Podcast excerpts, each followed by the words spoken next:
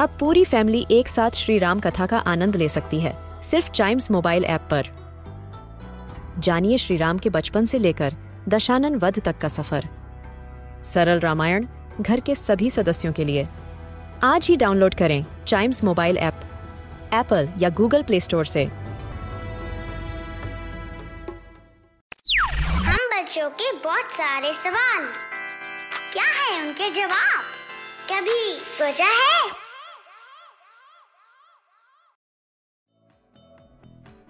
मेरे दिल में एक बात आई है जिससे आप भी एग्री करोगे कि हमारे जन्म लेने के बाद एक ही चीज़ है जो हमारा साथ निभाती है, और वो है हमारी परछाई। जी हाँ हमारी शेडो हम जहाँ जाते हैं, जो करते हैं, हर वक्त हमारे साथ रहती है। कभी कभार तो अपनी शेडो के साथ खेलने में भी मज़ा आता है। कभी हम पकड़ने की कोशिश करते हैं, या फिर अपना आकार बदलकर शेडो को भी थोड़ा सा छोटा बड़ा कर लेते हैं। लेकिन क्या आपने कभी सोचा है कि आखिर हमारी शेडो बनती ही कैसे है? तो आइए, कभी सोचा है कि आज के एपिसोड में इसी के बारे में जानते हैं। ये तो हकीकत है कि परछाई हमेशा हमारा साथ देती है और हमें हमेशा फॉलो करती है।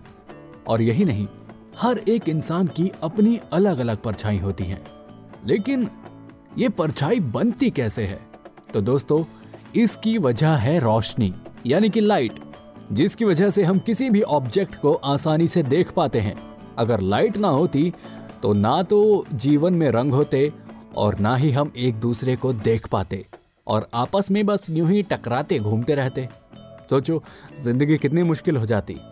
तो ये जो लाइट है ना, ये हमेशा स्ट्रेट लाइन में ट्रैवल करती है और जिस ऑब्जेक्ट पर पड़ती है, उससे रिफ्लेक्ट हो जाती है, जिसकी वजह से वो ऑब्जेक्ट हमें नज़र आता है।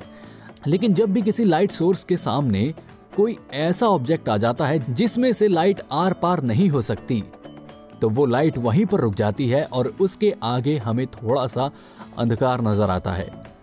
कहने का मतलब है कि थोड़ा सा डार्क हिस्सा नज़र आता है, जिसे हम परछाई के रूप में देखते हैं। और ऐसा ही होता है आपके साथ, क्योंकि रोशनी आपके शरीर के आर पार नहीं हो सकती, इस वजह से आपके शरीर से टकराकर रोशनी वापस लौट जाती है और आगे आपको परछाई नज़र आती है, जो आपको हमेशा फॉलो करती रहती है। लेकिन सोचकर देखिए, कैसा हो अगर आपके शरीर में से रोशनी आर पार हो जाए? तो शायद हम एक दूसरे को देख भी ना पाए। हम बिल्कुल हवा की तरह हो जाएँगे।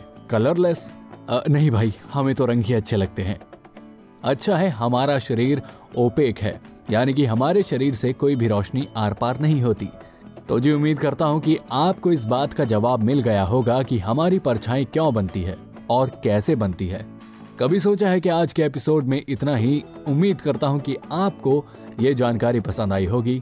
ऐसी ही मज़ेदार जानकारी के लिए सुनिए, कभी सोचा है कि और भी episodes. And yes please do like share and subscribe to कभी सोचा है।